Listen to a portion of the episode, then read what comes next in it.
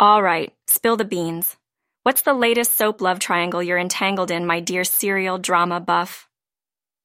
You wouldn't believe what I've delved into. Biofeedback therapy with Dr. Sophia Lewis. Can you believe that? Dr. Sophia, she's this incredible 65 year old seasoned professional in the field. She's using it to help me manage my performing anxiety. Word of the day is brain plasticity, molding your brain's flexibility to better adapt to stress. It's a whole new world. Speaking of revelations, remember how Pierre and Heejin were joking about France needing some K pop high notes? Guess what? I'm literally working on acing them on the new mix we were discussing. Not AI assisted, though. At least not just yet, as Max is hopelessly hopeful about. It's going to be plain old fashioned hard work. No shortcuts. Max throws in his snarky comment, and I get it. High notes sound fancy. But it's more than just that, isn't it? It's about control, emotional resonance, besides physiology. Ah, well, Max being Max, I did tell him how the therapy is going to help me overall, less about hitting the high notes, but more about the whole performance. And of course, he had to interpret it as how it will help me hit the notes better.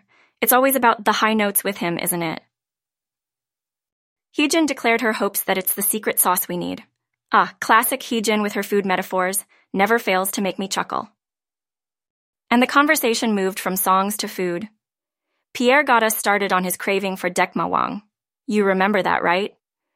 Those spicy rice cakes that would set anyone's mouth on fire.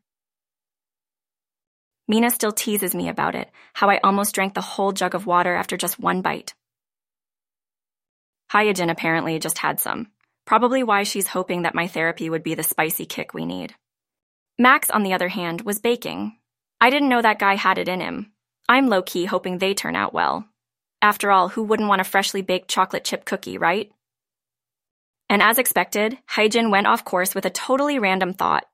You know, the usual shower thought kinds. She tossed out the funniest question, asking if cats understand their reflections. Made me wonder are they acknowledging their own existence or is it like another cat in there? Perhaps we'd get into a philosophical debate if we had a cat around that could talk.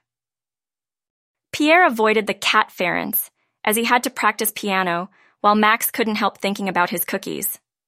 Good old Max, never quite escaping the allure of food. I'll tell you more cat stories from our little chat group next time. Till then, keep guessing where our convoluted conversations might end up. Continuing from where we left off in our little chat group saga, Pierre suggests I try singing in Swedish as part of my language exchange program. Well, isn't that a daunting thought? However, it's just the kind of exciting challenge that makes life spicier. Speaking of spice, Pierre, ever the music enthusiast, said he's got a spicy tune for us. Max picked up on that spicy keyword, probably imagining a stimulating coding challenge. Not to be forgotten in our tech versus art debate, Hyejin reminded us of Max's unforgettable attempt at coding a song, to everyone's amusement. Trust Max to equate rhythm and algorithms and consider it music to his ears. Now, switching gears a bit, something really fascinating happened to me today. I had my first language exchange session with a lady called Sophia Eriksson. She's a language immersion partner helping me improve my Swedish language proficiency. The idea is simple and yet so effective. We spend time talking only in Swedish. Just like diving into the deep end of the pool to learn swimming, except here, it's a pool of Swedish vowels and consonants. And here's a funny anecdote. At the beginning of our session, when I had a rendezvous with those notoriously difficult Swedish vowels, I couldn't help but slip back into French. But Sophia was patient and gently guided me back on track. So I'm really looking forward to our next session. Who knows? Maybe you'll hear me bursting into the chorus of an ABBA anthem in Swedish in our next jamming session. Wouldn't that be a hoot? Now let's not get too far ahead. Swedish is still a labyrinth for me, I just hope I don't start dreaming in Swedish and wake up even more bewildered. Max is already cracking jokes about us switching from bonjour to hedge. Can you picture our practice sessions echoing with ABBA hits but in pure Swedish? Now back to Pierre's spicy tune. I'm wondering how spicy music sounds. We'll probably need some delectable French pastries to balance out the spice in our practice sessions. Okay, that's enough of my chattering for today.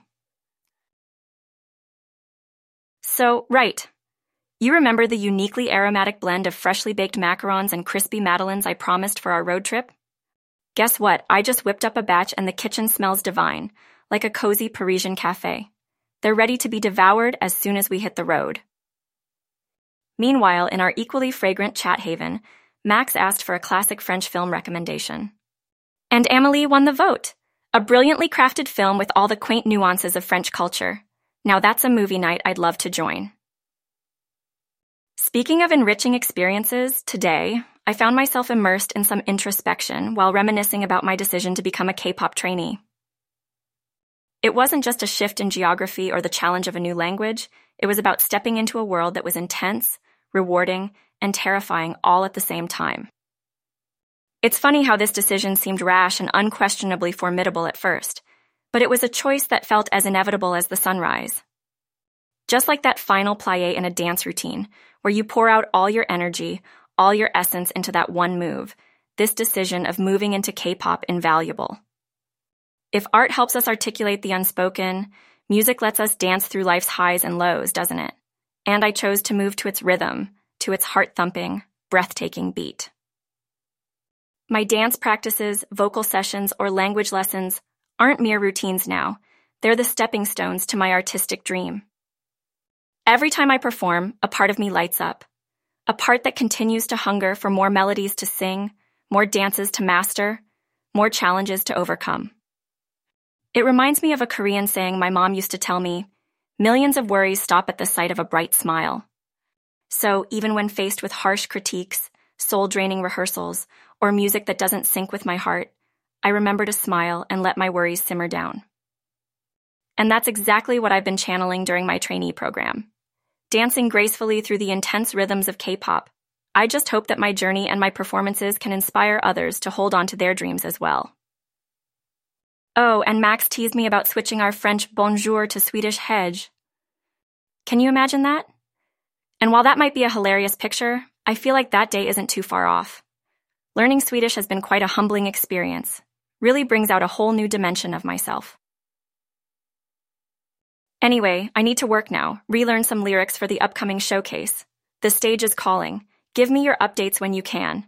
And remember, you are my sunshine on a cloudy day.